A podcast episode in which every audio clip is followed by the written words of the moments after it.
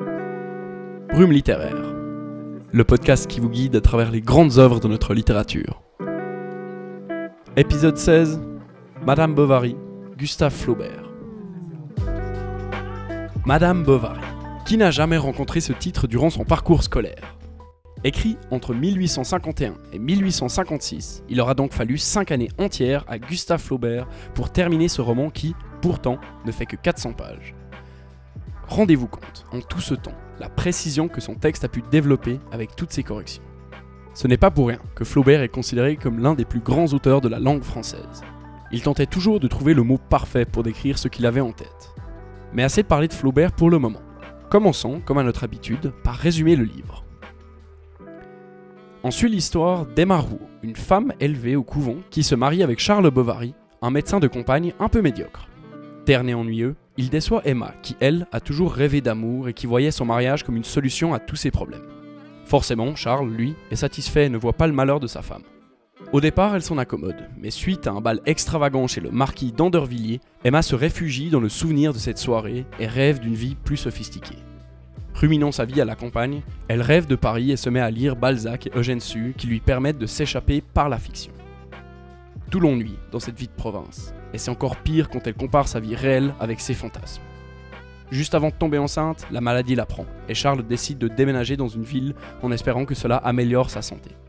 Après être installée, Emma donne naissance à un enfant, mais c'est une fille, ce qui la déçoit encore un peu plus. Elle rêvait justement d'avoir un garçon. Plus tard, elle rencontre Léon, un jeune clerc avec lequel elle entretient une relation platonique et romantique. Mais voilà qu'un jour, elle se rend compte qu'il l'aime, et elle se met à culpabiliser. Comment pourrait-elle être infidèle à son mari? Elle refuse d'entretenir une liaison avec Léon, et c'est donc désespéré qu'il va partir étudier le droit à Paris, et ça rend notre héroïne encore plus triste.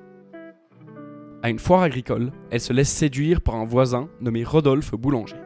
La liaison est passionnelle mais elle est si gaffeuse que bientôt, tous les habitants, excepté son mari, naïf, sont au courant de son affaire extra-conjugale.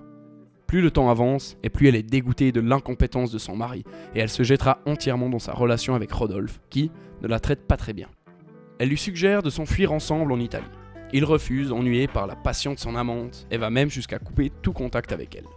Notre pauvre héroïne, désespérée, tombe malade et envisage même de se suicider. Charles, de son côté, a des problèmes d'argent à cause des dettes de sa femme qui est trop dépensière, mais il décide quand même d'amener Emma à l'opéra, à Rouen, pour lui remonter le moral. Le hasard faisant bien les choses, Léon y est aussi, ce qui ravive la flamme, et il se lance cette fois dans une passion réciproque. Emma est folle de lui, et si peu discrète qu'à nouveau on la soupçonne d'adultère. Mais voilà que le temps passe et la passion s'amenuise. Les deux amants s'ennuient ensemble. La dette d'Emma, qui ne cesse d'augmenter, est si grande qu'une saisie est effectuée chez elle. Tentant de cacher cela à son mari, elle va demander de l'argent à ses anciens amants, étant même prête à se prostituer. Mais il la repousse tous, et c'est au bout du rouleau qu'elle se suicide en avalant de l'arsenic devant son mari qui ne sait que faire. Pendant plusieurs années, Charles va encore idéaliser la mémoire de son épouse avant de découvrir les lettres de Rodolphe et de Léon. Confronté à la vérité, harcelé par les créanciers, ruiné et désemparé, il meurt de chagrin, seul, dans son jardin. Voilà donc l'histoire de Madame Bovary. Mais pourquoi ce texte est-il devenu aussi connu? Qu'est-ce qui justifie sa place au sein des classiques? Il y a deux points principaux qui expliquent cela, les thématiques abordées ainsi que le style de Gustave Flaubert. Je serai bref sur le style, mais comme dit en introduction, l'auteur ne laissait rien au hasard et calculait chacune de ses phrases et chacun de ses mots pour que son texte soit parfait. Ce sont les aspects réalistes qui définissent ce texte, ce qui justifie aussi l'importance de la justesse du choix des mots. Flaubert a voulu faire un tableau décrivant exactement une situation de son époque. Chaque détail est donc important pour montrer plutôt que pour symboliser. On a pu parler du réalisme dans le tout premier épisode de Brume littéraire, celui sur Bel Ami de Maupassant, que je vous invite à aller écouter pour en apprendre plus sur le réalisme au 19e siècle. Mais revenons-en à Flaubert. Lui ne veut pas juste raconter une histoire précise, mais souhaite tout de même décrire des phénomènes plus larges, des situations dans lesquelles de nombreuses personnes peuvent se reconnaître. Il brosse un tableau sociologique de la province en inscrivant ses personnages dans une réalité sociale. Ils sont donc des types, mais qui possèdent tout de même une identité bien définie.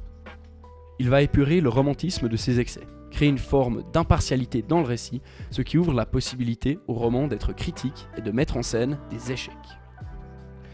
C'est notamment grâce à un jeu subtil de changement de point de vue que Flaubert peut, tout en épousant parfois le regard romantique de Madame Bovary, créer le fameux effet que l'on nomme l'ironie flaubertienne.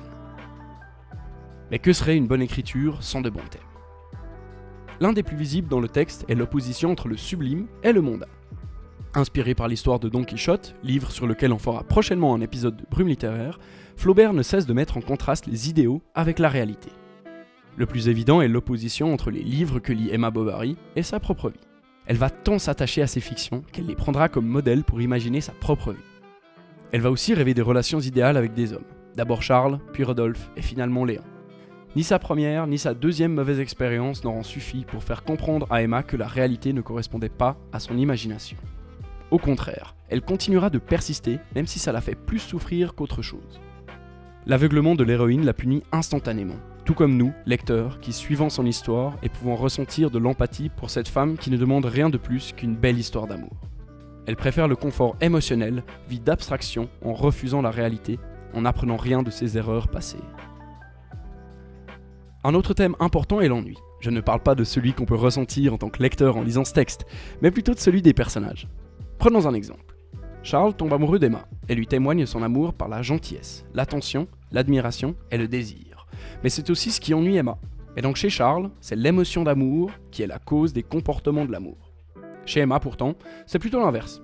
Elle simule les apparences et les comportements de l'amour et elle espère que la simulation lui apporte le bonheur. En fait, elle a envie de tomber amoureuse seulement pour imiter les héroïnes des fictions qu'elle aime tant. Et pourtant, sa vie étant décrite dans un roman réaliste, tous ses désirs ne se réalisent pas, et elle est, au contraire, frustrée et tombe dans l'ennui.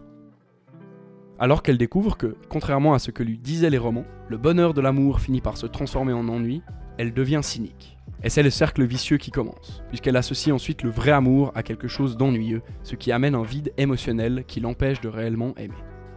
Elle s'étonne que ses passions mécaniques et simulées ne lui inspirent pas de véritable joie. Mais jusqu'à la fin du roman, et comme dans tous les domaines de la vie, elle inverse la cause et l'effet. Elle pense que l'amour est le sexe, que la religion est la prière, que l'amour maternel se résume aux activités de la maternité. Mais tout cela ne sert à rien et ne lui permet pas de ressentir les émotions dont elle rêve, et ça lui enlève toute motivation. L'ennui s'invite dans le roman et définit tous les domaines de la vie de Madame Bovary. Un dernier thème dont nous pouvons parler est celui de la vérité, la rhétorique et l'hypocrisie. En effet, dans plusieurs apartés, Flaubert insiste sur le fait que la parole humaine ne transmet souvent rien de vrai sur l'orateur ou sur le sujet. Soit elle dépasse son sujet, soit elle ne l'atteint pas. La langue est pleine de clichés et d'abstractions, d'outils rhétoriques qui permettent à l'orateur de convaincre l'auditeur de quelque chose de tout à fait différent de la vérité, et elle est donc souvent un conduit pour l'hypocrisie consciente ou inconsciente. Les orateurs et les écrivains habiles, les rhétoriciens manipulent facilement le langage à leur propre fin. Rodolphe utilise la rhétorique de l'amour romantique qui masque son cynisme réel pour manipuler Emma et la séduire. D'un autre côté, les personnages gentils mais peu habiles avec le langage, comme Charles, ne parviennent pas toujours à exprimer la profondeur et la délicatesse de leurs émotions. Pour eux, le langage n'est pas à la hauteur de la vérité. On pense à tort que leur façon de parler, simple et rabougrie, est un signe de stupidité. Flaubert nous rappelle que le langage est un reflet imparfait des opinions et des émotions de l'orateur, que c'est une arme de laquelle il faut grandement se méfier. Si l'objectif de l'auteur est la manipulation ou le gain personnel, la langue est un puits de fluidité et de floraison que l'on peut sonder indéfiniment. Mais si l'auteur se préoccupe de la vérité, la langue est un jeu de précision qu'il est voué à perdre. Flaubert a vécu cette conviction à travers sa prose méticuleuse et fouillée et son dédain de l'ornement linguistique et du cliché. Et c'est là qu'on voit que les thèmes du livre rejoignent les convictions personnelles de l'auteur, qu'il démontre à travers son écriture même. Nous avons pu voir que son style était précis et que chaque phrase était calculée. C'est parce que Gustave Flaubert connaît l'importance du langage et qu'il est conscient de l'impact des mots qu'il nous a livré un texte si magistral. Un livre qui, après plus de 160 ans, n'a pas perdu de sa force et nous parle toujours autant, en nous mettant en garde contre les mots et contre nous-mêmes. Merci d'avoir écouté Brume littéraire le podcast qui vous guide à travers les grandes œuvres de notre littérature.